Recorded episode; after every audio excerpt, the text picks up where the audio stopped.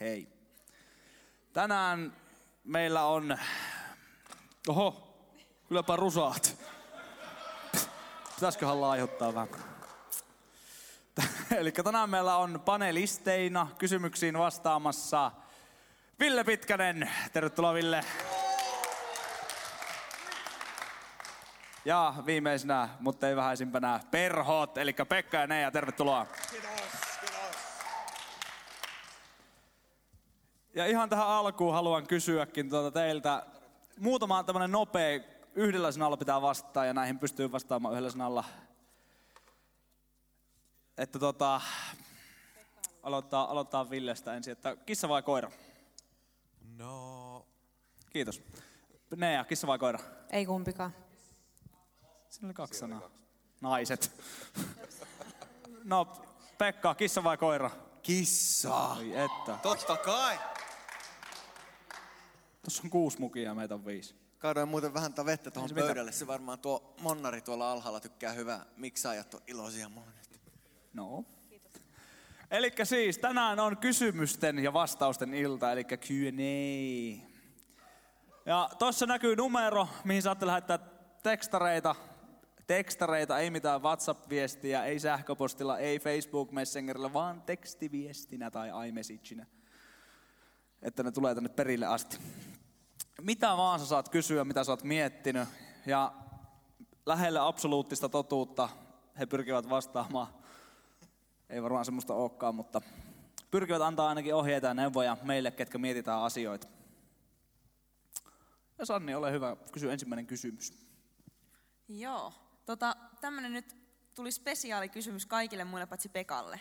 Eli Pekka nyt... Mä en saa vastaa. Ei, ei saa vastaa.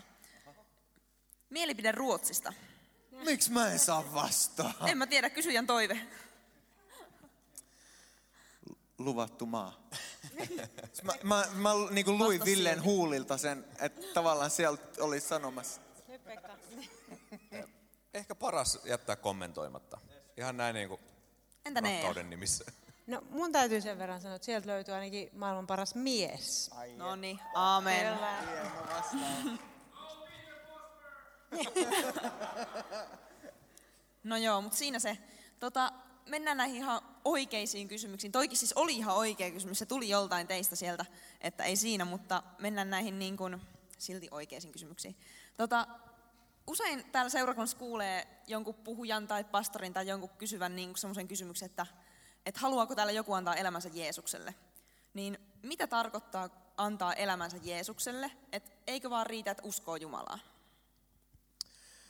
Jeesuksen, Jeesukselle elämän antaminen tarkoittaa sitä, että äh, päättää joskus ensimmäisen kerran lähteä seuraamaan Jeesusta.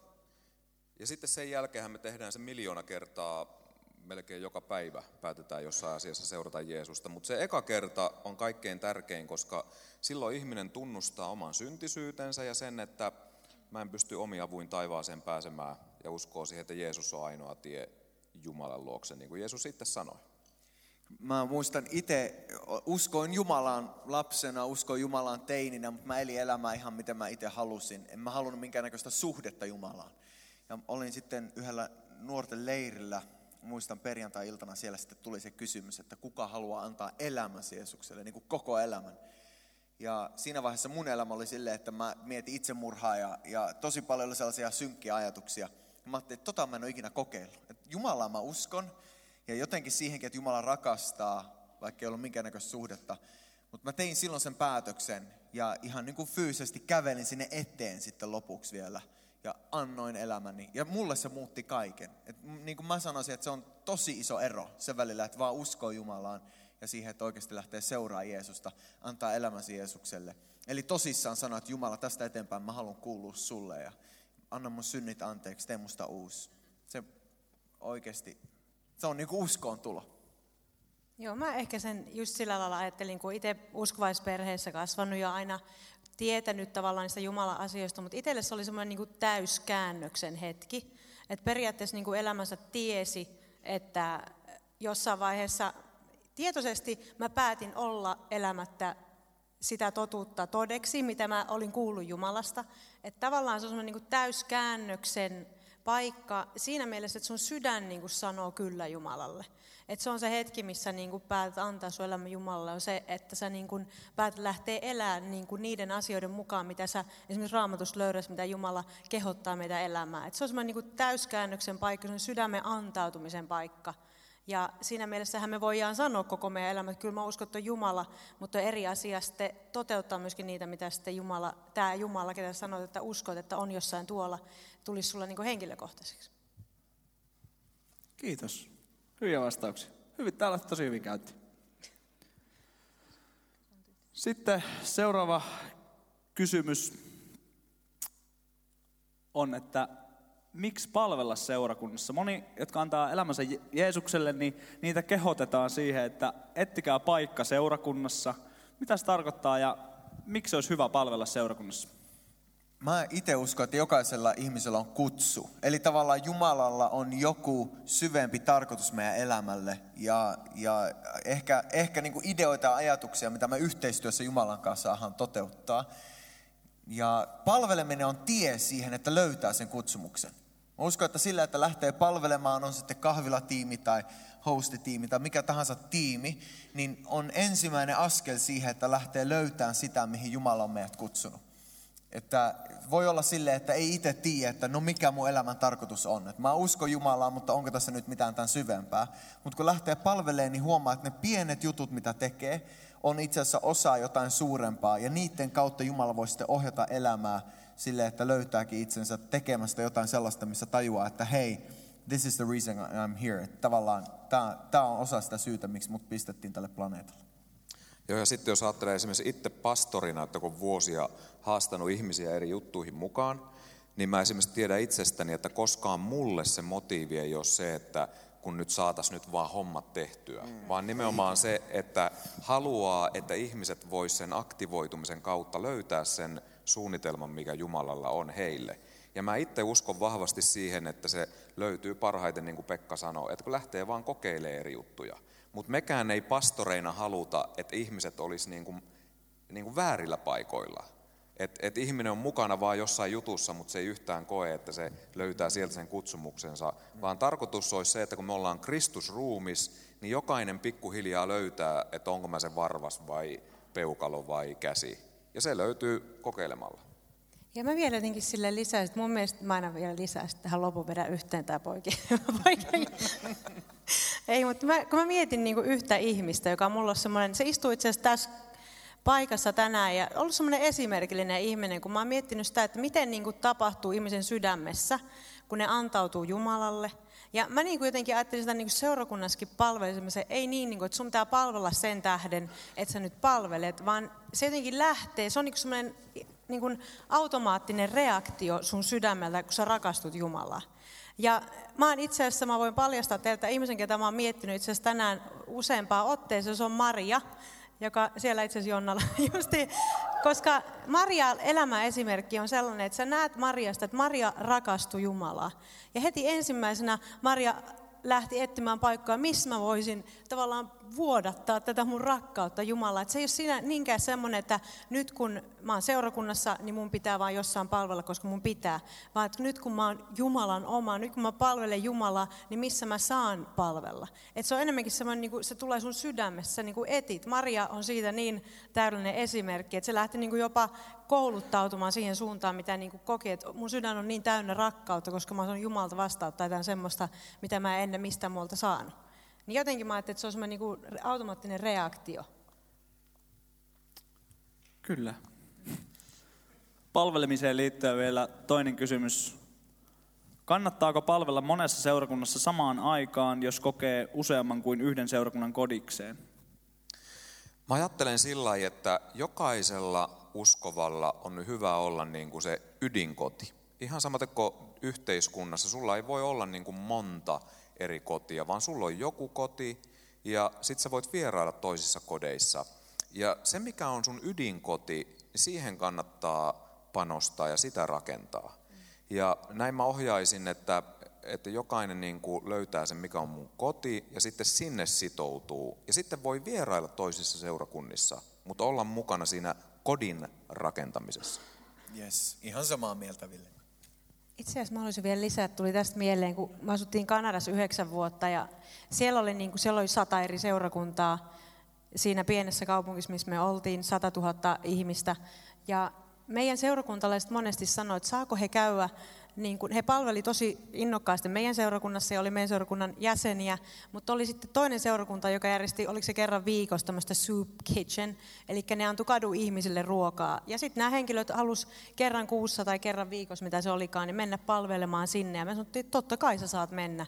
Että eihän se siitä ole kyse, että kun se saisi olla toisessa seurakunnassa jopa silläkin lailla, mutta kuitenkin se yksi koti on tärkeä, ja loppupäästähän me järjestettiin sille, että meillä oli tiimi, joka meni aina sinne palveleen ja tehtiin tosi paljon yhteistyötä. Ja muutenkin moni meidän seurakuntalle palveli myös muualla. Mutta ehkä se ajatus siitä, että on se ydinkoti. Että tavallaan on se paikka, mihin kuuluu ja sitten voi palvella muualla silloin tällöin myös. Mutta tietää tavallaan, että mikä on se oma sydämen koti. Eli jos vaikka seurakunnat tekee yhteistyötä, niin se on todella ok palvella ja on niin kuin hyväkin tavallaan olla silloin yhdessä kun tehdään, niin se on... Mut Todellakin. Silti, silti siis sitä kaipaisi niinku vielä enemmän, että Kyllä. Niinku seurakunnat tekisi yhdessä paljon. Kyllä. Ja mun, mun on pakko tähän väliin lisätä, että mä räplään tässä koko ajan puhelin, että mä en someta. Mä vaan järjestelin teidän lähettämiä kysymyksiä täällä. Ja... ah, kiitti. Tota, seuraava kysymys. Nyt on aika kinkkisiä tulossa. Tota, Sitten kun seurakunnassa täälläkin me aluksi ylistettiin, täältä sanot, bändi sanoi, että voi nostaa käsiä ilmaa ja niin kuin, olla Jumalan läsnäolossa, niin mitäs jos on semmoinen, niin kuin, jollakin henkilöllä on vaan semmoinen olo, että mä en ikinä tunne mitään, vaikka mä kuinka ylistän, mä kuinka rukoilen, niin ei vaan tunnu missään. Tervetuloa klubiin. mä oon elänyt suurimman osan uskossaoloaikana ajan siten, että mä en ole kokenut enkä tuntenut yhtään mitään. Ja siksi tätä kutsutaan ensisijaisesti uskon elämäksi, eikä tunneelämäksi. Eli me olemme uskovaisia, ja se sana usko tarkoittaa sitä, että meillä ensisijaisesti tämä juttu perustuu uskoon eikä tunteeseen. Ja, ja nyt vaikka 99 prosenttia mun uskon elämästäni mä en ole kokenut enkä tuntenut yhtään mitään, niin mä ylistän silti, koska raamattu kehoittaa ylistämään ja raamattu kertoo valtavasti asioita, joita tapahtuu, kun mä ylistän, vaikka mä en tuntisi sitä. Samaten kun mä pistän ruisleipää suuhun, ei mulla ole kauheita fiiliksiä, mutta mä tiedän, että se tekee mun elimistössäni asioita. Samaten kun mä syön lääkkeen. Mäkin tiedän sen. Nimittäin meillä on toimistolla tässä näin joskus on sellaiset pilvet perässä, että kyllä ruisleipä on tehnyt sun sisimmässä asioita, Ville. Samaten kun, kuinka moni teistä ottaessaan lääkkeen kokee mielettömiä fiiliksiä? Onko joku? Riippuu tietysti mikä lääke. Jos on kolmiolääke, niin... Mutta ei tunnu miltään, mutta se vaikuttaa. Ja uskon elämässä raamatun luku, ylistys, rukous, yhteys, ne on asioita, jotka vaikuttaa sun hengelliseen todellisuuteen, vaikka et tuntisi ja kokisi yhtään mitään. Sen takia, jos et koe etkä tunne mitään, et poikkea millään tavoin suurimmasta osasta uskovia. Mutta tee se silti ne asiat, joita raamattu kehoittaa tekemään. Yes, tuohon ei ole hirveän paljon lisättävää. Se on nimenomaan niin. Ja tosi usein se tie sinne tunteisiin. Me ollaan sellaisessa yhteiskunnassa, missä me ollaan totuttu seuraan tunteita. Jos musta tuntuu siltä, mä teen se. Jos musta ei tunnu, niin mä en tee. Mutta Jumalan valtakunnassa tosi usein tunteet seuraa. Ja nyt me tehdään pieni sellainen demonstraatio tässä. Noustaan koko porukalla seisomaan. Ja sitten tehdään jono. Ei, kiitos kun tekin nousitte. Te voitte istua tällä paneelipolukalla. Ja, ja tota, tehkää sellainen juna niin kuin mun perään tähän näin ja sitten otetaan käsistä kiinni. Te olette varmaan kaikki joskus nähnyt tämän. Ja tota, kuvitelkaa, että mä oon se veturi. Tämä juna toimii tälleen, että otat aina yhdellä kädellä edeltä oleva ja toisella kädellä takana oleva. Kuvitelkaa, että mä oon veturi. Me ollaan kaikki nyt suuntaamassa tähän suuntaan, eli mun nokka on tonne suuntaan. Me ollaan kaikki matkustettu pitkän matkaa Mä veturina on päätös ja nämä, jotka seuraa, on tunteet. Ja jos mä oon matkalla tohon suuntaan hirmu pitkä aikaa, niin mun tunteetkin on matkalla siihen suuntaan. Mikä tahansa se suunta on, fiilis voi olla vaikka masennus tai mikä tahansa. Mä loppupäästä käännyn, ja tämä on nyt sitä, kun mä rupean ylistämään, käännyn ovan naman seuraamisesta ja käännyn Jeesuksia. Huomatkaa, mitä tapahtuu tunteet on vieläkin menossa siihen aiempaan suuntaan. Eli siihen masennukseen tai mitä tahansa mä hetkistä katoin, vaikka mun päätös on jo matkalla tohon suuntaan. Mutta jos mä vaan jatkan, niin ennemmin tai myöhemmin myös nuo tunteet kääntyy tuolta takaa. Ja yhtäkkiä mä huomaankin, että myös sydämen tasolla rupeaa syttyä rakkaus Jeesukseen ja Jumalan läsnäolo ja kaikki muu. Eli älä vaan seuraa tunteita ja me yhteen suuntaan. Sitten kun sä vähän aikaa kokeilet ylistää, no ei tunnu miltään. Jatkan sitten vaan tuijottaa omaa napaa. Kannattaa vähän pidemmän aikaa viettää Jumalan kanssa, niin sä huomaat, että tunteetkin muuttuu. Se oli hyvä. Se oli, se oli erinomainen Olitko vastaus. itse keksinyt tuon? Mä oon joskus lukenut kirjasta tämän. No niin, Pekka lukee kirjoja. Kiitos Ruisleipä mielikuvasta. Tota, tähän samaan aiheeseen vielä liittyen. Mäkin olen törmännyt tähän, kuka ikinä kysymyksen on, niin mäkin olen kysynyt tätä samaa kysymystä Ville Pitkäseltä. Miten täytyy suhtautua, jos seurakunnassa joku käyttäytyy tavalla, joka alkaa ahdistamaan minua? Esimerkiksi kaatuu, nauraa hervottomasti tai alkaa itkeä.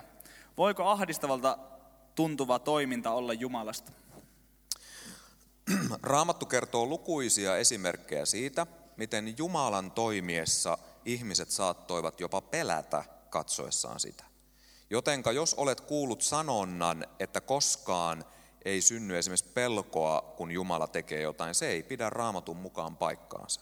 Raamatussa on lukuisia kertoja, jolloin vaikka esimerkiksi Jumala ilmestyi Paavalille, Jeesus ilmestyi ja miehet siinä sivussa peloissaan kaatuivat muistaakseni maahan tai tälleen. Eli raamattua lukiessa huomaa, että Jumala voi tehdä joskus asioita, jotka tuntuu nykyihmiselle tosi kummalliselta. Esimerkiksi kun Jumala ilmestyi Hesekielille, Raamattu kertoo, että Hesekiel ei seitsemään päivään pystynyt liikkumaan eikä puhumaan. Se on mun mielestä aika kummallinen juttu. Ja näin ollen Jumala raamatussa, nyt meidän perusta ja pohja on raamattu. Ja mitä raamattu opettaa ja raamattu kertoo, se voi tapahtua myös uudelleen, koska Jumala on sama eilen, tänään ja iankaikkisesti. Ja jos Jumala jotain kosketti meidän mielestämme kummallisesti aikoinaan, se voi tapahtua vieläkin. Eli suomalainen nykyjärki ei määrittele Jumalaa, vaan Jumala määritelköön meidän järkeämme. Ja meidän on parasta vaan raamatun valossa tutkiskella, voiko Jumala tehdä näin. Ja jos raamatusta löytyy, että teki näin silloinkin, niin silloin voi ajatella, että ehkä tämäkin voi olla Jumalasta. Ja ennen kaikkea hedelmistään puu tunnetaan. Me ollaan tosi nopeita tuomitsemaan, arvioimaan sen mukaan, miten me nähdään ja miltä meistä tuntuu. Mutta meidän pitäisi rauhassa analysoida, kysyä, jutella, tutkia, arvioida hedelmää ja sitten vasta päätellä, oliko se Jumalasta vai ei. Se on just näin. Raamatussa me nähdään uudelleen ja uudelleen, miten Jumala toimi sellaisella tavalla, mikä oli outoa ja kosketti ihmisiä. Esimerkiksi me nähdään, kun Jumala laski Mooseksen yllä ollutta henkeä, näin raamattu sen kuvaa, että Jumala kutsuu, että Mooses kutsuu 50 läheistä johtajaa tähän, tai oliko 70. Minä vuodatan sen hengen, mikä on sinun yllä, myös heidän ylle. Kaksi itse asiassa puuttu, kaksi jäi sinne kylään näistä johtajista, kenen piti tulla paikalle. Ja sitten kun Jumala vuodatti henkeä, niin sanotaan, että kaikki joutui hurmoksiin ja profetoi. Myös ne kaksi, jotka oli siellä kylässä.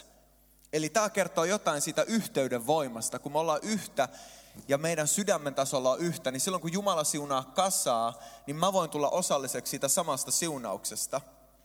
Ja nämä, ketkä sai sitä henkeä, varsinkin ne, ketkä oli siellä kylässä, ja joutui hurmoksia profeetoin, niin varmaan oli vähän oudon näköistä. Yhtäkkiä kaksi kaveria siinä kellahtaa maahan, en mä tiedä miltä se näytti ja rupeaa profetoimaan.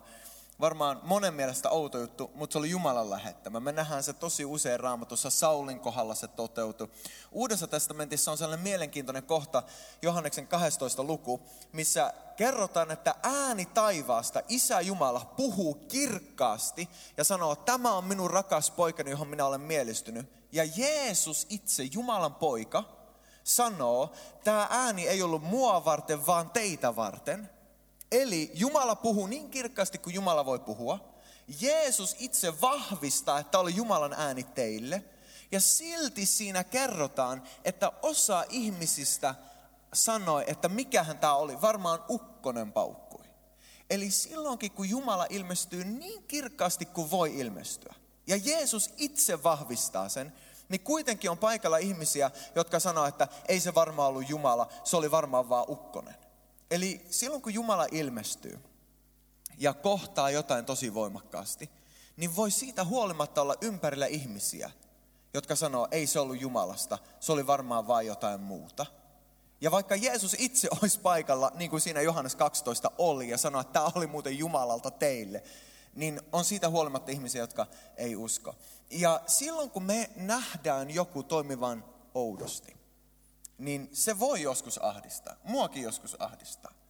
Ja mä oon todennut sen, että vaikka miten kovaa me haluttais pitää sellaisia kokouksia, missä pyhä henki koskettaa ihmisiä vaan ja ainoastaan heidän henkeä sydämeä ja se on kaunista ja ihanaa, niin meillä ihmisillä on myös sielu ja meidän sydämessä on haavoja. Halutamme sitä tai ei, jokaisella meillä on enemmän tai vähemmän haavoja. Ja silloin kun Jumala koskettaa meidän sydäntä ja parantaa niitä haavoja. Ja se on vähän niin kuin jos sulla olisi haava jalassa ja sä kaadat siihen jotain puhdistusnestettä, niin kuinka moni tietää, että se joskus voi vähän kirpastakin. Silloin kun sä kaadat sitä desinfioivaa ainetta siihen, se ei tunnu välttämättä pelkästään hyvältä. Ja silloin kun pyhänkin koskettaa meidän sydäntä, niin ihminen voi reagoida siihen. Se voi reagoida itkeen, nauraen, joskus kaatuen tai jotain, mikä ulkopuolisesti vaikuttaa oudolta. Ja me voidaan silloin sanoa, että tuo oli sielullista, tai tuo oli, tuo, ei, tuo oli nyt vähän outoa, omaa reagointia. Siinä oli astian makua. Meillä on kaikkia näitä meidän sanontoja. Mä itse ajattelen näin, että se on ok. Se on ok, jos siinä on vähän sielullista. Se on ok, jos siinä on vähän astian makua, koska ehkä kenties Jumala nyt vuodattaa desinfiointiainetta sinne sieluun ja sydämeen ja jotain eheytyy siellä sisällä. Niin sen sijaan, että mä kiirehdin siihen ja niin pysäytän sen, niin mä mieluummin haluan, että Jumala saa koskettaa, kohta, koska ehkä siellä jotain syvältä parantuu. Ja niin kuin Ville sanoi, hedelmistä se sitten tunnetaan. Jos sillä meidän Jumalan kohtaamisella ei ole minkäännäköistä vaikutusta meidän huomiseen ja ensi viikkoon, niin silloin se oli ehkä turhaa. Mutta mä oon huomannut, että monta kertaa ne hetket muuttaa sitä huomista ja sitä seuraavaa viikkoa, niitä seuraavia kuukausia, vapauttaa ihmisiä ihmispelosta ja monesta monesta muusta asiasta. Sori tämä pitkä vastaus, mutta on niin mielenkiintoinen aihe, oli pakko kommentoida. Mä voin kertoa tähän esimerkin. Meillä oli kymmenen vuotta sitten opetuslapseuskoulussa. Meillä oli yksi tyttö. Ja aina kun meillä alkoi rukoushetki, tuo tyttö alkoi huutamaan tosi lujaa. Ja me kaikki oltiin muut siellä, että mitähän ihmettä täällä niin kuin tapahtuu ja, ja mitä, mitähän hänellä on, niin kuin, että, että pitäisikö tuohon nyt jotenkin puuttua tai, tai kieltää vai pitäisikö sitä ajaa pois nyt jotain henkiä vai mikä, mikä tässä on niin kuin tilanne. Ja sitten meni muutamia rukoushetkiä, me aina ihmeteltiin ja aina alkoi tämä, jossain vaiheessa saattoi alkaa tällainen voimakas huuto. No sitten viimein joku uskaltautui kysymään, että hei, miksi sä huudat tuolla lailla, kun rukoillaan? Ja tämä tyttö kertoi, että hänellä on sellaisia haavoja hänen menneisyydessään, että kun hän kokee, että Jumala alkaa hoitamaan hänen sisintään, niin niitä alkaa nousemaan niitä haavoja sieltä pintaan, ja hän sen huudon kautta purkaa sitä tuskaa, joka on hänellä sieltä menneisyydestä. Ja hän kokee niin kuin aina ikään kuin, niin kuin puhdistuvansa niistä, että Jumala hoitaa niitä menneisyyden taakkoja ja, ja se ilmenee vaan tällä tavalla, että hän huutaa. Ja sen jälkeen, kun me kuultiin se kaikki, se ei enää meistä kenestäkään tuntunut sen jälkeen oudolta. Eli me ollaan tosi, meillä pitäisi olla heti mielipide tuomio puoleen tai toiseen, kun joku käyttäytyy tavalla, mitä me ei ymmärretä, kun monesti se, että me ei oteta kantaa, vaan mennään ensin kysymään, että miksi Pekka kuule sä tuolla ei teit, kun Herra kosketti sua. Ja sitten kun Pekka kertoo, niin saattaa jopa ymmärtää, että ai. Mutta me ollaan tosi monesti, että me ei edes kysytä Pekalta, ja meillä on hyvin vahva mielipide, että oliko se Jumalasta vai ei. Tyhjentäviä vastauksia. Tota, jatketaan tällaisella kevyellä linjalla. On muuten kinkkinen. Tämä on semmoinen, niin, mitä mä luulen, että aika moni nuori on miettinyt ja varmasti vähän vanhempikin. Ja itsekin joskus pohtinut aika niin kuin, ei nyt ehkä peloissaan, mutta aika silleen niin kuin inhottavilla fiiliksillä, että Raamatussa sanotaan näin, että synti, jota ei saa anteeksi, on Jumalan, ei pyhän hengen pilkka, anteeksi. Niin mitä tarkoittaa pyhän hengen pilkka? Tosi, tosi, tosi hyvä kysymys. Mä itse ajattelen näin, jos mä ajatellaan sitä kontekstia siitä, että Jeesus sanoo, että on yksi synti, jota ei saa anteeksi, on pyhän hengen pilkka. Hän sanoo sen siinä kontekstissa, missä fariseukset sanoo Jeesukselle, että sinä et aja ulos pahoja henkeä Jumalan voimalla, vaan Belzebubin, eli sielun vihollisen perkeleen voimalla. Käytännössä he sanoo, että Jeesus, sä käytät perkeleen voimaa ajamaan ulos perkelettä. Ja Jeesus silloin sanoo, että, että on yksi synti, mitä ei saa anteeksi, on pyhän hengen pilkka. Ja, ja siinä siis nämä fariseukset sanoo, että se mitä sä teet, sä teet perkeleen voimalla. Eli osoittaa sormella ja sanoo, että se mikä oli Jumalasta, itse asiassa ei ole Jumalasta, vaan sielun vihollisesta. Ne kääntää sen koko kontekstin. Ja Jeesus sanoi, että on yksi synti, mitä ei saa anteeksi, on pyhäningen pilkka. Ja, ja mä itse mietin näin, että pitää olla varovainen, että miten arvioi ja millä tavalla tuomitsee toisten toimintaa ensinnäkin. Ja sitten toiseksi, että se henkilö, jos on henkilö, joka on tehnyt pyhän hengen pilkan, mä ajattelen, että se on sellainen synti, mitä todella, todella harvoin kukaan tekee. Mutta jos joku tekisi sen synnin, niin se mitä se aiheuttaa on siis sen, että pyhä henki, joka ei, Jumala sanoo, että hän ei enää anna sitä anteeksi, eli pyhä henki ikään kuin otetaan tällaiselta henkilöltä pois – siinä prosessissa tämän henkilön sydän kovettuu täysin. Koska Jeesus sanoi Johannes 6.44, että kukaan ei tule minun luo, ellei isä vedä häntä. Eli sen jälkeen isän veto ei enää toteudu tämän henkilön kohdalla. Eli pyhä henki ei enää kutsu tätä henkilöä parannukseen, ja se johtaa siihen, että tämä henkilö ei millään tavalla enää halua tehdä parannusta. Häntä ei kiinnosta enää uskon asiat, häntä ei kiinnosta enää uskoon tulo, häntä ei kiinnosta enää millään tasolla se, mitä Jumala hänestä ajattelee koska Jumala itse ei enää vedä häntä puolensa. Tiedostetaan me se tai ei. Ainut syy, miksi me ollaan tultu uskoon, on, että isä on alkanut jossain vaiheessa vetää meitä. Se, miten se prosessi tapahtuu, on mysteeri meille. Me ei ymmärretä sitä, mutta niin Jeesus sanoo. Kukaan ei tule hänen tykö, ellei isä vedä häntä. Eli jos joku henkilö on tehnyt pyhän pilkan, niin sellainen henkilö ei ikinä edes haluaisi tulla uskoon. Häntä ei kiinnostaisi Jumalan asiat hän ei haluaisi olla lähellä pyhää henkeä. Eli jos on joku, joka on uskossa ja jota kiinnostaa uskon asiat ja kysyy itseltään, että onkohan mä tehnyt pyhän hengen pilkkaa, niin se on mulle jo merkki siitä, että et ole. Koska jos sä olisit, niin sun sydän olisi niin kovettunut, että sua ei edes kiinnostaisi se, että mitä Jumala susta ajattelee. Tai haluaisitko sä suhteen Jumalaa. Eli jos on joku, joka vaikka pelkää, että onko mä tehnyt pyhän hengen pilkan, niin sitä ei tarvitse koskaan pelätä. Koska se sydän, joka sulla on, joka sanoo, että sä oot kiinnostunut vielä Jumalasta, kertoo mulle sen, että Jumala vielä tekee työtä sussa. Eli et ole tehnyt sitä syntiä. En tiedä seurasitteko tätä logiikkaa, mutta näin mä mietin. Joo, ja sitten moni, moni nuori jo vuosien varrella on kysynyt multa, että kun on voinut olla semmoisia pakkomielteisiä ajatuksia, jossa ajatuksissa on pakkomielteisesti jo esimerkiksi vaikka pilkannut Jeesusta tai pyhää henkeä, niin missään tapauksessa näin ei voi syyllistyä pyhä hengen pilkkaa. Eli jos sulla on esimerkiksi pakkomielteisiä ajatuksia, jossa yhtäkkiä sun ajatukset lähtee, niin kuin, että kiroat vaikka pyhän hengen tai Jeesuksen, niin sun ei tarvitse pelätä sitä, että tämmöisessä tilanteessa voisit sitä tehdä. Kyllä. Tyhjentäviä vastauksia. Huhhuh. Seurasiko te muuten mummo logiikkaa ollenkaan? Saitteko kiinni siitä pointista? Kolme puolittaista kättä näkyy. Hyvä. Ainakin neljä henkeä. Älä mene enää siihen sanoa vaimo, ei mennä enää takaisin. Ollaan puhuttu pyhästä hengestä ja siitä, mitä se voi vaikuttaa. Joskus mäkin on saanut nähdä, ja monet meistäkin varmaan on saanut nähdä tai ainakin kuulla, että Jumala voi myös parantaa meitä. Mutta miksi kaikki ei parane, vaikka raamatussa luvataan niin? Joo, me ei tiedä. Seuraava. Siis missä kohti raamatussa luvataan, niin onko siellä... Tässä kysymyksessä lukee vaan näin, niin mä kysyn sulta.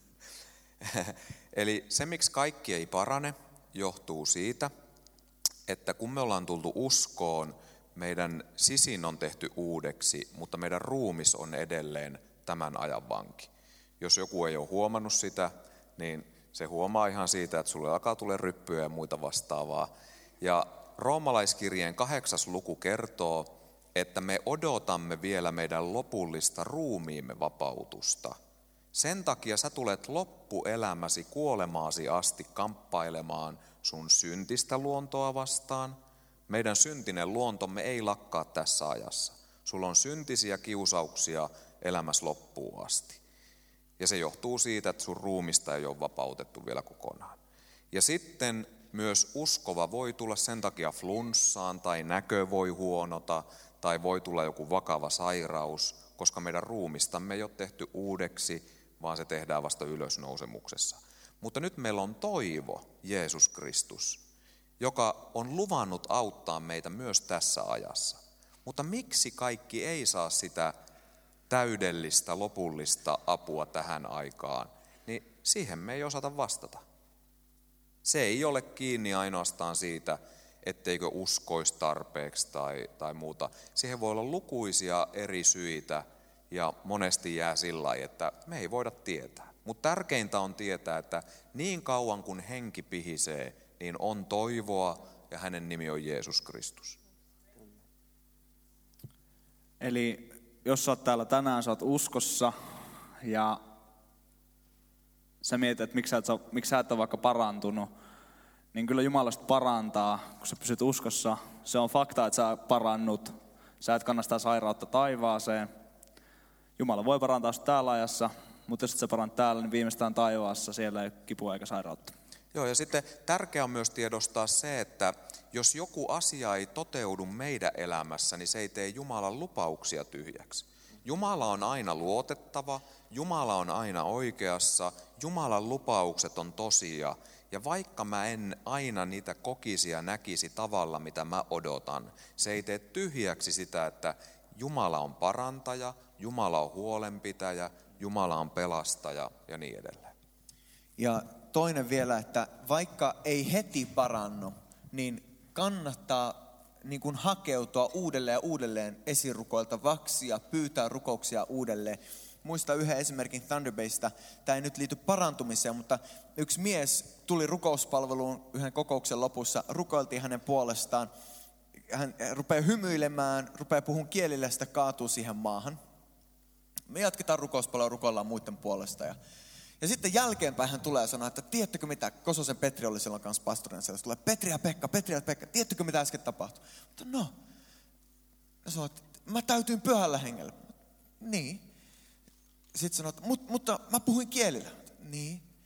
Mutta mä, tää oli eka kerta, kun mä puhuin kielillä. Tämä oli siis yli 70 vuotta vanha mies. Sitten hän kertoi, että hän tuli uskoon yli 50 vuotta sitten. Ja siitä asti hän on pyytänyt, että saisi Jumalalta pyhän hengen kasteen ja kielellä puhumisen. Ja yli 50 vuotta hän oli sitä odottanut, hän oli sitä rukoillut, hän oli sitä pyytänyt. Ja oli ruvennut jo luovuttaa, että ei sitä varmaan ikinä tule. Mutta sit, silloin Jumala vastasi yli 70. Mä en tiedä miksi. Mä en osaa vastata, että miksi Jumala otti niin kauan. Mi- miksi kesti niin kauan, jos hän pyysi sitä niin monta kertaa. Mutta kiitos Jumala, se tuli ennemmin tai myöhemmin. Eli älä luovuta, vaan siksi, että se ei ole vielä toteutunut.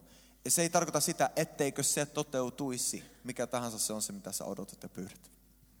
Tota, tuli pari jatkokysymystä palataan ihan hetkeksi tähän pyhän hengen pilkkaan. Koitaan päästä tästä nopeasti eroon, nopeasti eteenpäin, mutta tota, siis vähän tarkennusta vielä.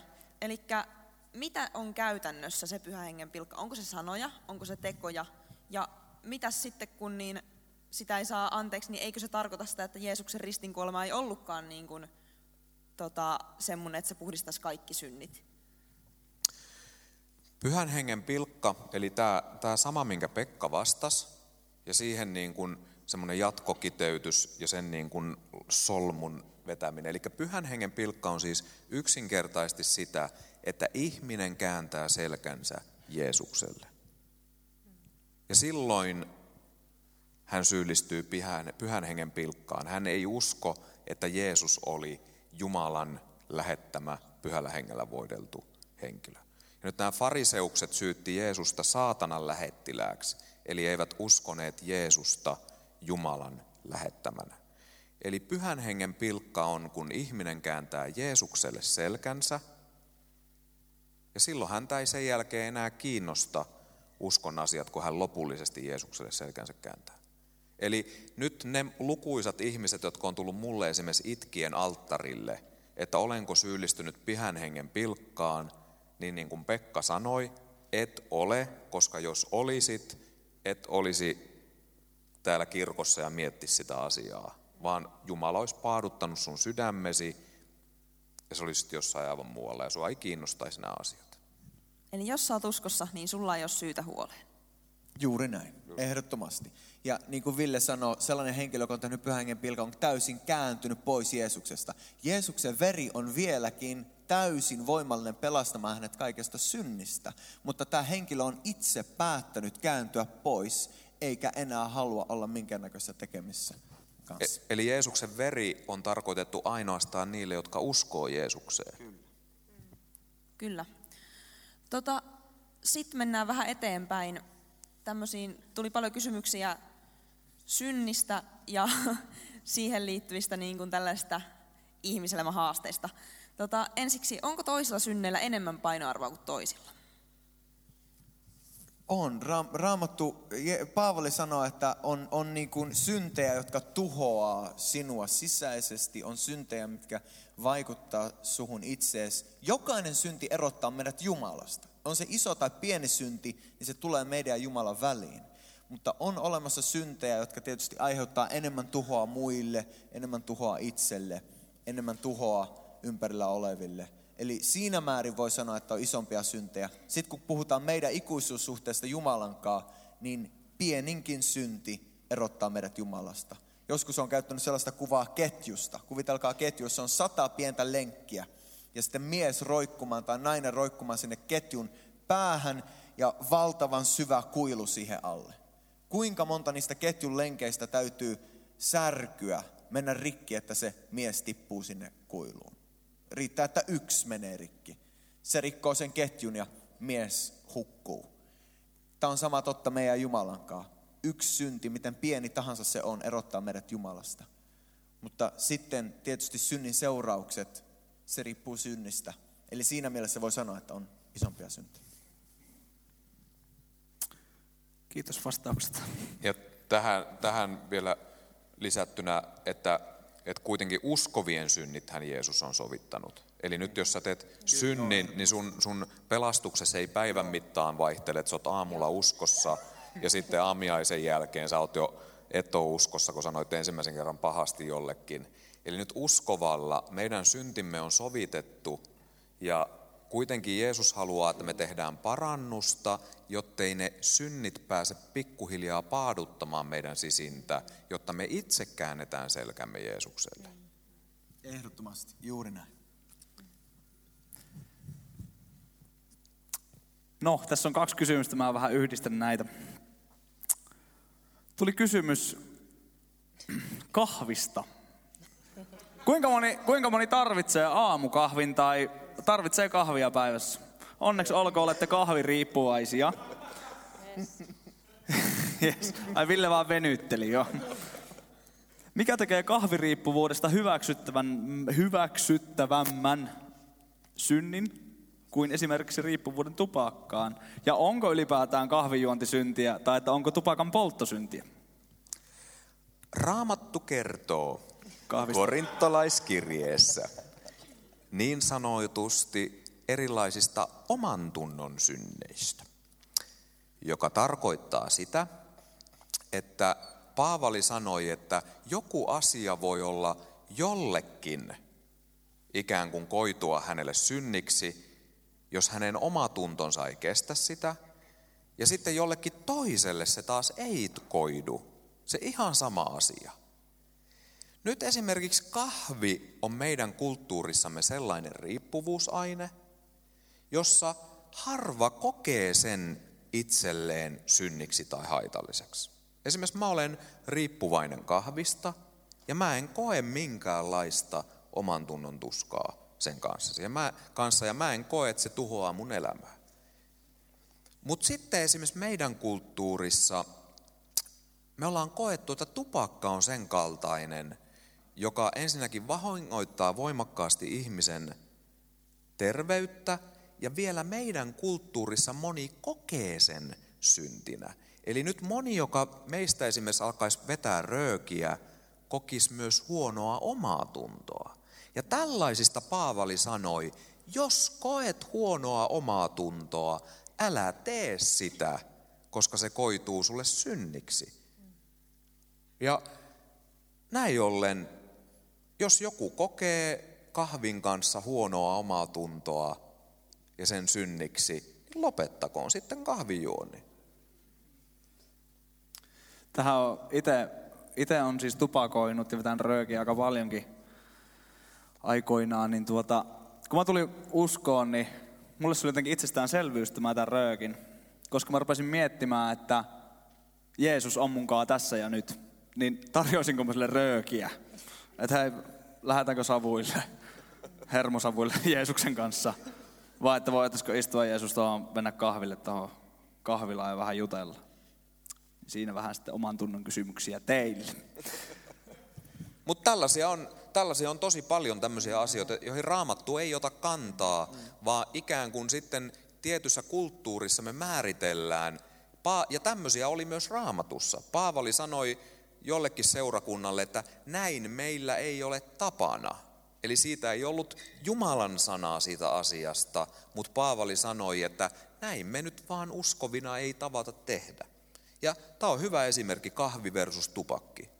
Kahvia me juodaan vapaalla omalla tunnolla, mutta tupakkia meillä ei ole tapana pitää. Mutta sitten taas esimerkiksi lestadiolaisilla on. Siellä ne vetää röökiä hyvällä omalla tunnolla.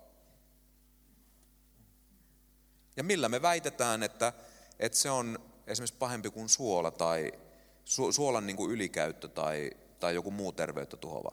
Mutta onhan, onhan siis tupakki myös paljon tuhoavampaa kuin kahvia.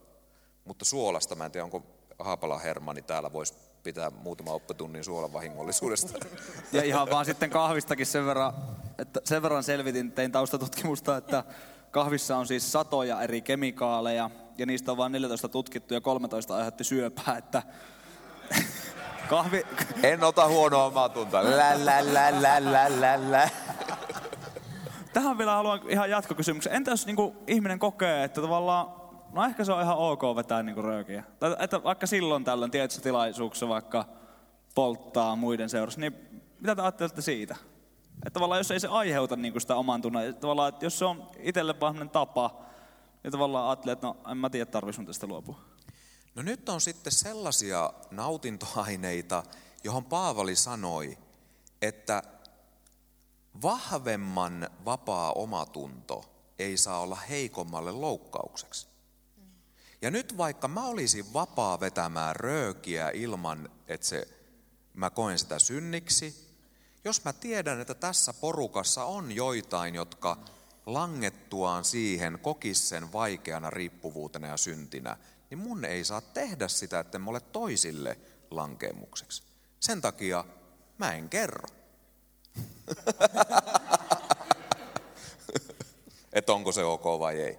Koska jos mä sanoisin, että on ok, ja sitten teistä rupeaa kymmenet röökaa, ja totte viiden vuoden päästä teistä on 20 mulle, että Ville, mun elämäni on mennyt päin helvettiä, kun mä aloin sitä vetää sitä, siis tarkoitin tätä niin kuin raamatun helvettiä, tämä ei ollut kirosana vaan. Ymmärrättehän siis. Kerran muuten, kerran muuten mä sain tuottunutta sähköpostia, kun mä olin kokouksessa kiroillut. Ja sitten mä että mistä ihmeestä on kyse. Ja sitten mä tajusin, että kun mä puhuin perkeleestä, tämä ihminen, joka ei ollut niin kuin seurakuntapiireissä, se luuli, että mä kiroilen koko ajan, kun mä puhuin, sanoin perkele. Siitä lähtien mä oon yrittänyt sanoa paholainen. Niin,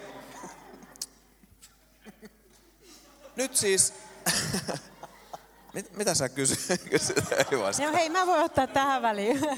Eli, eli parempi on ottaa kanta, kanta, että ei, ei tupakkia, koska mä tiedän kuinka valtavammalle määrälle se on ollut oikea ongelma. Niin älkää hyvät ihmiset aloittako edes sitä, vaikka kokisitte vapaata omatuntoa sen kanssa. Eli ei, ei. Painokas ei. Tota... Hei, saanko mä vielä lisää tähän yhden just silleen, että mikä myöskin monesti me voidaan juosta tiettyjen asioiden, mikä niin kuin tietyllä lailla tulee meille semmoiseksi turvapaikaksi ja meille esimerkiksi uskovina Jumalan tulisi olla se semmoinen alttime paikka, mistä me kuitenkin koetaan, että ei tu- ruveta tukeutua semmoisiin asioihin. Jollekin se voi olla pelkkä ruoka, jollekin se voi olla kokista. Ne vetää, Kanarissa mä tapas yhden naisen, joka veti ihan sikana kokista, no, että se on sille ongelma.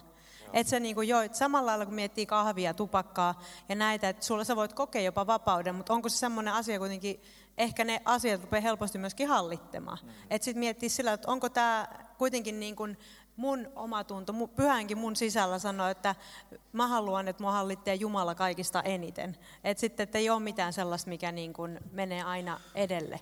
Että sillä laillakin rajoittaa sitä niin kuin omassa mielestä, hallitteeko tämä mua. Tämä riippuvuusnäkökulma on ihan äärimmäisen tärkeä, älä naura siinä. Nimittäin Paavali, Paavali sanoi raamatussa, että en saa antaa minkään hallita minua. Eli mä pääsen kahvista irti kahdessa päivässä. Mutta mä tiedän ihmisiä, jotka on polttanut, jotka ei ole päässyt kymmenienkään yrityksien jälkeen tupakista. Eli on myös eroa sillä, että mikä riippuvuusaste tulee tiettyihin juttuihin. Myös se on silloin mun käsittääkseni raamatun näkökulmasta aina pahempi, jos se riippuvuus on vahvempi. Ja tupakissa on hyvin voimakas riippuvuuden aiheuttava. Joo. Nyt mä kohdistan seuraavan kysymyksen Nealle. Teillä oli hyvä tämmöinen aasinsilta tähän kysymykseen. Tota, voiko riippuvuus fyysisestä läheisyydestä olla huono asia?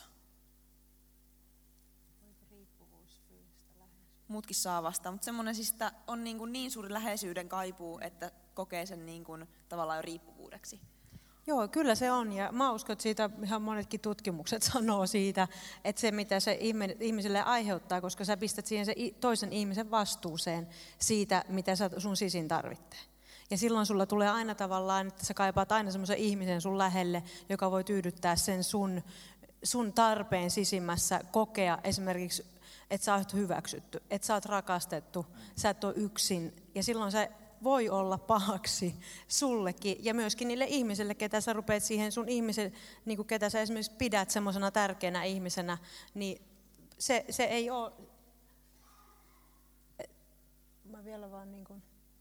hmm. Se voi olla huono asia, ihan niin kuin sua itseä ajatellen ja myöskin niitä ihmisiä sun lähellä ajatellen. Joo. Villehän on Alajärveltä, niin Ville voi tästä läheisyydestä. Kerro vaan. Ville tykkää halata. Nea, Nea sanoi tosi viisaasti, eli semmoinen, kaikissa asioissa menee semmoinen tietty terveen raja. Ja, ja on ihan, ihan, voi olla positiivista olla, että mä, mä koen ja tykkään olla Pekan seurassa ja iloitsen nähdessäni ja voi jopa hakeutua seuraan.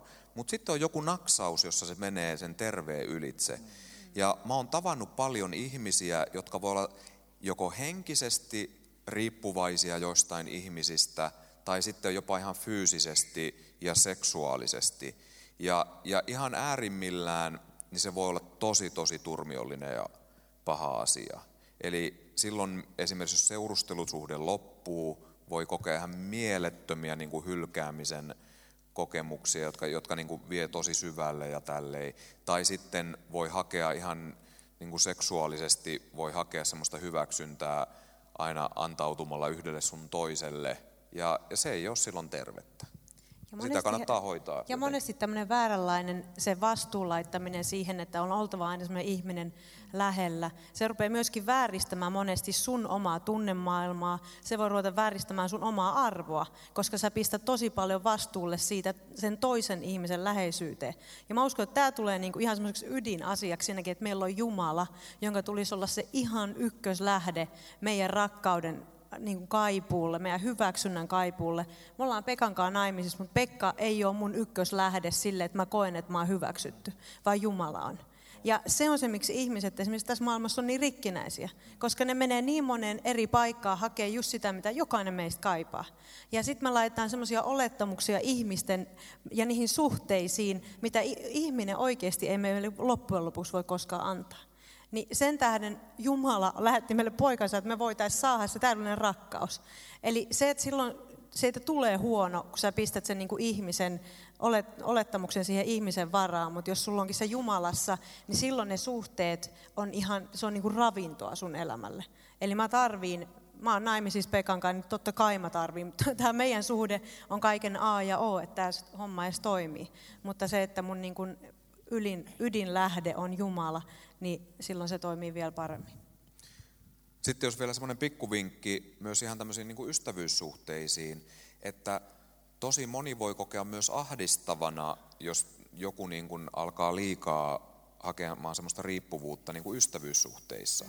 Että, että jos sä kauheasti tarraudut johonkin tai joihinkin, niin toiset voi kokea sen myös ahdistavana tavallaan tuota, niin, niin semmoisen liiallisen tarrautumisen. Hyviä vastauksia. Tuohon noihin riippuvuuksiin, ja mä uskon, että monella meillä on riippuvuuksia. Yksi kysymys tuli tämmöinen, että miten pääsen eroon pornosta. Ja mä haluaisin ehkä vähän laajentaa tätä kysymystä, että voidaanko, tai onko tämän seurakunnan tarkoituskin tavallaan olla auttamassa ihmisiä eroon riippuvuuksista ja mitä me voidaan seurakuntana tarjota niille ihmisille, jotka vaikka kärsii erilaisista riippuvuuksista, esimerkiksi pornosta. ehdottomasti voi päästä vapaaksi ja Jumalan tahto on, että päästään vapaaksi. Jostakin riippuvuuksista on helpompi päästä vapaaksi kuin toisista.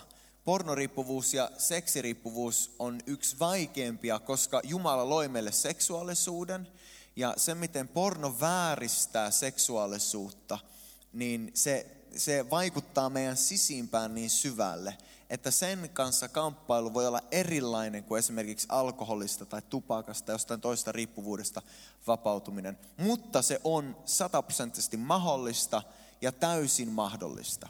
Mä uskon itse näin, että me seurakuntana halutaan sa- todellakin auttaa. Ja yksi isoimpia tapoja ja teitä vapauteen on, että uskallat olla avoin sun riippuvuudesta jollekin toiselle. Eli uskalla tunnustaa sen ääneen. Ja ensimmäinen, kelle tunnustaa, se on oma aviopuoliso tai oma seurustelukumppani. Mun oma todistus siitä on, että mä olin riippuvainen pornosta teinis, ja vielä siihen asti, kun me Nean kanssa ruvettiin seurustelemaan. Ja kun me aloitettiin meidän seurustelusuhde, niin mä Nealle kerroin siitä. Ja se oli hirmu kipeä, todella, todella syvästi kipeä asia. Ja me puhuttiin siitä avoimesti. Ja silloin kun mä tajusin, että miten syvästi tämä loukkaa Neaa, niin mä tajusin, miten vakava asia tämä on. Mun kaikki kaverit oli sellaisia, varsinkin ei-uskovan aikana, että, että se oli niin kuin sellainen luonnollinen asia, että ei se nyt niin paha ole. Mutta mä tajusin silloin, miten paha se oikeasti on. Ja siitä alkoi sellainen prosessi, minkä kautta mun piti olla avoin ja pitää avoin kirja. Ja sen jälkeen mä tajusin, että tämä ei ole mulle vaan pikkujuttu, vaan tämä on mulle niin kuin riippuvuus. Ja mä ymmärsin, että AA, eli Alcoholics Anonymous, anonyymit alkoholistit, siellä on sellainen periaate, että ne niin tiedostaa ja tunnustaa olevansa alkoholisteja myöskin silloin, kun ne ei enää käytä alkoholia.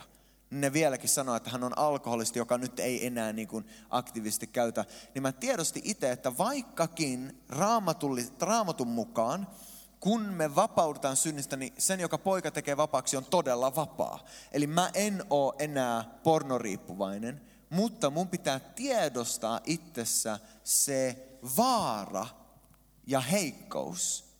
Ja, ja mä en voi sallia itselle sitä, että, että mä niin kuin surffailen miten sattuu. Tai, tai niin kuin, mi, mi, niin kuin tavallaan tietyt vaaratilanteet. Niin mun pitää niin kuin tiedostaa itsessä se. Niin kuin alkoholisti tiedostaa, että mä en voi ottaa niin kuin vaikka ehtoollisviiniä, niin kuin viiniä, vaan mä haluan ottaa mieluummin sen mehuosuuden, koska mä en halua yhtään alkoholia, koska se voi aiheuttaa musta jonkun reaktion.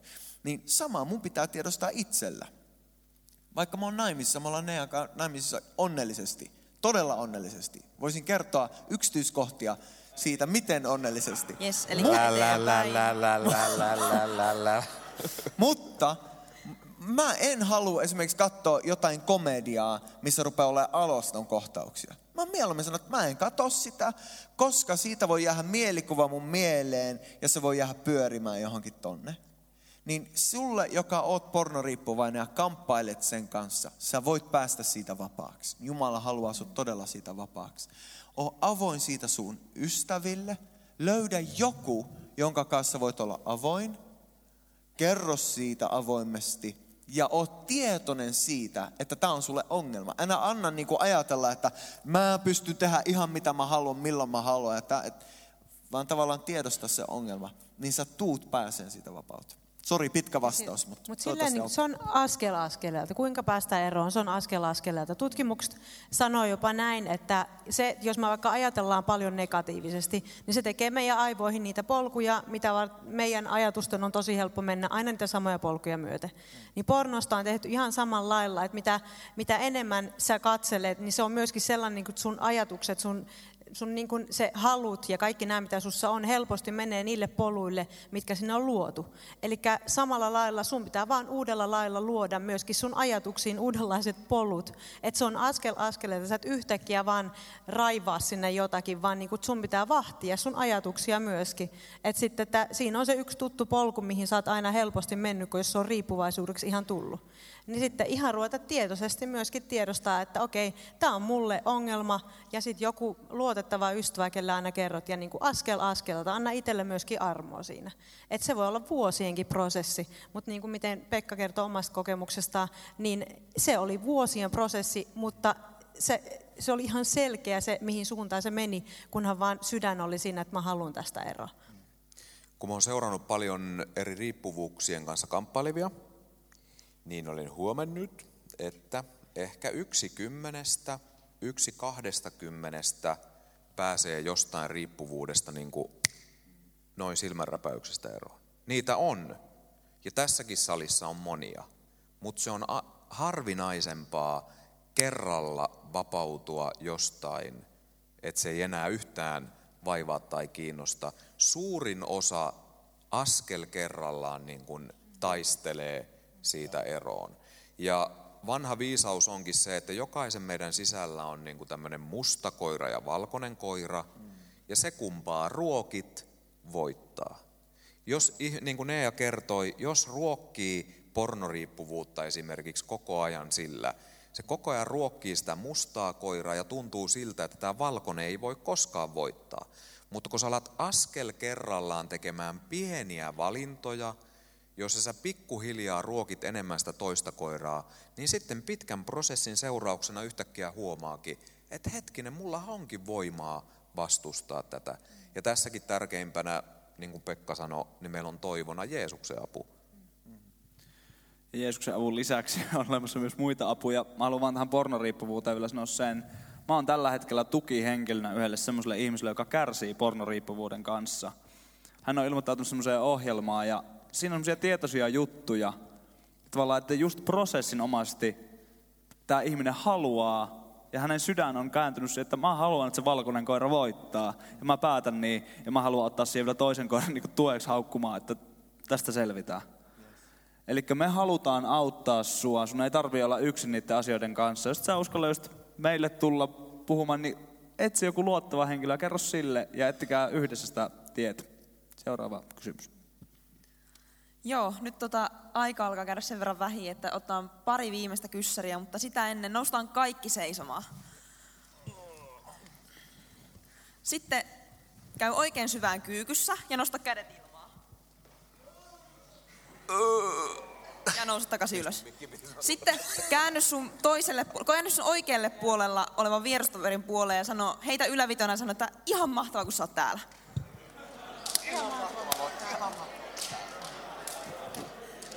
Sitten käänny sun vasemmalle puolelle ja taputa sitä päähän.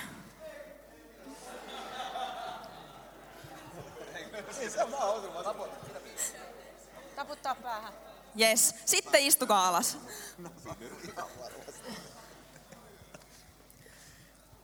Elikkä nyt tota pikku taukojumpaan jälkeen vielä pari viimeistä. Markus Tota- meni vessaan, jos joku ihmettelee. niin- Ei haittaa.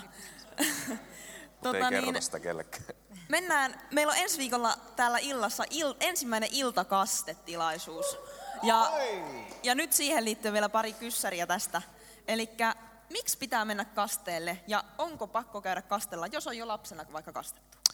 Siksi pitää mennä käs- kastelle, kun Jeesus käski, joka uskoo ja kastetaan, se pelastuu. Nyt jos miettii, että no, tarviiko minun toteuttaa tätä Jeesuksen käskyä, niin sitten kannattaa miettiä, että miksi seuraa Jeesusta, jos ei kuitenkaan seuraa Jeesusta. Eli jos on lähtenyt seuraamaan Jeesusta, niin se loogisesti tarkoittaa, että seuraa Jeesusta ja tekee mitä hän sanoo. Ja Jeesus käski mennä kasteelle merkkinä hänen seuraamisestaan. Ja sitten se jatkokysymys oli, että, että tuota, miten Mä se- vastaan siihen, mä vastaan siihen. Aivan Vaihtelua. Ville, vaihtelua. Sori, me puhutaan Villen kanssa kaikki. Kyllä ne jälkeen on saanut vasta. Sä oot täällä kaun, ihanan kauniin näköisenä tukena. Et tosi lyhyesti. Eli jos on käynyt jo lapsikasteena, kannattaako mennä tai pitääkö silloin mennä niin kuin aikuisena tai uskovana kasteelle? Se, miten me ymmärretään raamattua ja se, minkä takia me kastetaan uskovana, on, että me nähdään sieltä, että henkilö tulee ensin uskoon ja sitten menee kasteelle. Eh, Se, joka uskoo ja kastetaan, pelastuu, sanoo raamattu. Siellä on monta esimerkkiä siitä, miten ihmiset tulee uskoon ja sitten ne menee kasteelle. Lapsikasteen ajatus on todella hieno ajatus. Lapsikasteen ajatus on se, että vanhemmat haluaa, että lapsi kasvaa kristityksi. Siis suurin osa ihmisistä, jos ne vie lapsensa kasteelle, niin ne ymmärtää, että tässä on jonkinnäköinen kristillinen perintö, haluaa, että lapsi kasvaa kristityksi tavalla tai toisella. Eli vanhempien halu, jos ajattelee vanhempien sydämen tilaa, jos he ei tehnyt sitä ihan puhtaasti vaan perinteestä, niin jos heidän sydämen tila on se, että mä haluan, että mun lapsi kasvaa kristityksi, mikä sen kasteen merkitys on, että mun lapsi pelastuu, niin mikä sen kauniimpaa kuin jos se lapsi on todella kasvanut kristityksi ja se lapsi on todella tullut uskoon, että se lapsi myös toteuttaa sen uskovan kasteen. Mä itse en näe niin, että nämä kaksi on ristiriidassa. Teologisesti mä ymmärrän sen ristiriidan, milloin me joko kannatetaan lapsikastetta tai kannatetaan uskovan kastetta. Mä ymmärrän sen teologiana, mutta käytännön tasolla joku henkilö, joka on käynyt lapsikasteella, kävi lapsikasteella, koska hänen vanhempansa halusi, että hän kasvaa kristityksi. Nyt hän on kasvanut kristityksi, niin uskovan kasteen ei tarvi olla ristiriidassa sen lapsikasteen kanssa, vaan uskovan kaste voi olla itse asiassa lapsikasteen toteutuminen. Milloin se, mitä hänen vanhempansa alun perin halusi hänelle, että hänestä tulee uskova, on nyt toteutunut siihen pisteeseen asti, että hän haluaa seurata tuota Jeesuksen käskyäkin ja mennä aikuisena uskovana kasteelle. Eli jos sä oot käynyt lapsikasteen ja haluat mennä nyt kasteelle, niin sen sijaan, että sä sanot sun vanhemmille, että mä en arvosta sitä lapsikastetta, niin sano, mä arvostan sitä niin paljon, että mä haluan seurata Jeesuksen kustua, kutsua, mennä myös kasteelle nyt kusto, kutsua. Eli ne ei ole välttämättä ristiriidassa käytännön tasolla, vaikka teologiassa ne on. Loistavaa. Loistavia vastauksia. Tota, Sitten vielä toinen. Eli kasteelle, jos haluat mennä kasteelle, niin vielä sen verran vaan, että tulkaa ensi lauantaina. Nyt keskiviikkona on kasteopetus kello 5, kello 17 iltapäivällä täällä kirkolla. Tuu mukaan siihen ja sitten lauantaina mahtava mahdollisuus mennä kasteelle. Tulee ihan huikeat Seuraa bileet. Jeesuksen kustua. Ja jos haluat mennä kastelle, niin tuu ilmoittaa siitä vaikka Pekalle tai Kasalle tai Yes. vaikka mulle. Ihan sama. mutta kunhan ilmoitat. Tota, Ehkä me ei tästä po- podcastia. joo, hei nyt viimeinen kysymys. Mitä kasteessa tapahtuu ja miksi se on niin, kuin niin tärkeä, se itse kaste? Teologisesti kasteessa tapahtuu sitä, että ihminen, vanha ihminen haudataan kasteen hautaan ja uusi ihminen nousee sieltä. Eli se on sun vanhan ihmisen hautajaiset. Kun ihminen tulee uskoon, hänestä tulee uusi luomus, vanha haudataan siinä ja uusi nousee. Kyllä. Ja sen lisäksi Raamattu sanoo, että te olette pukeneet päällenne Jeesuksen. Eli kaste on sitä, että ikään kuin pukeutuu Jeesukseen. Joskus sitä on verrattu pelipaitaa. Että vaikka kun kannattaa Manchester Unitedia, niin haluaa pitää Manchester Unitedin pelipaitaa, mielellään sitä, missä lukee Ibrahimovic selässä. Niin, niin samalla tavalla, kun mä kan, on liittynyt tähän joukkueeseen, mä oon tullut uskoon, mä pukeudun Jeesukseen. Käytännön tasolla eh, sitä kastetaan veteen, eli tulee märäksi.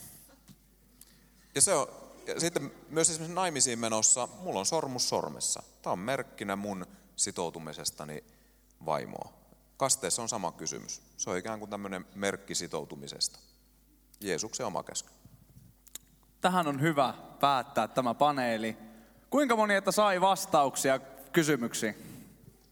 Kolme kättä Neljä. näkyy Herra näkee teidän kädet. Yes. Ehkä vähän enemmän. Hyvä. Toivottavasti moni muukin sai, vaikka ei kättä nostanutkaan. Antakaa aplodit meidän panelisteille. Kiitos. Kiitoksia Perhot, kiitoksia Ville Pitkänen.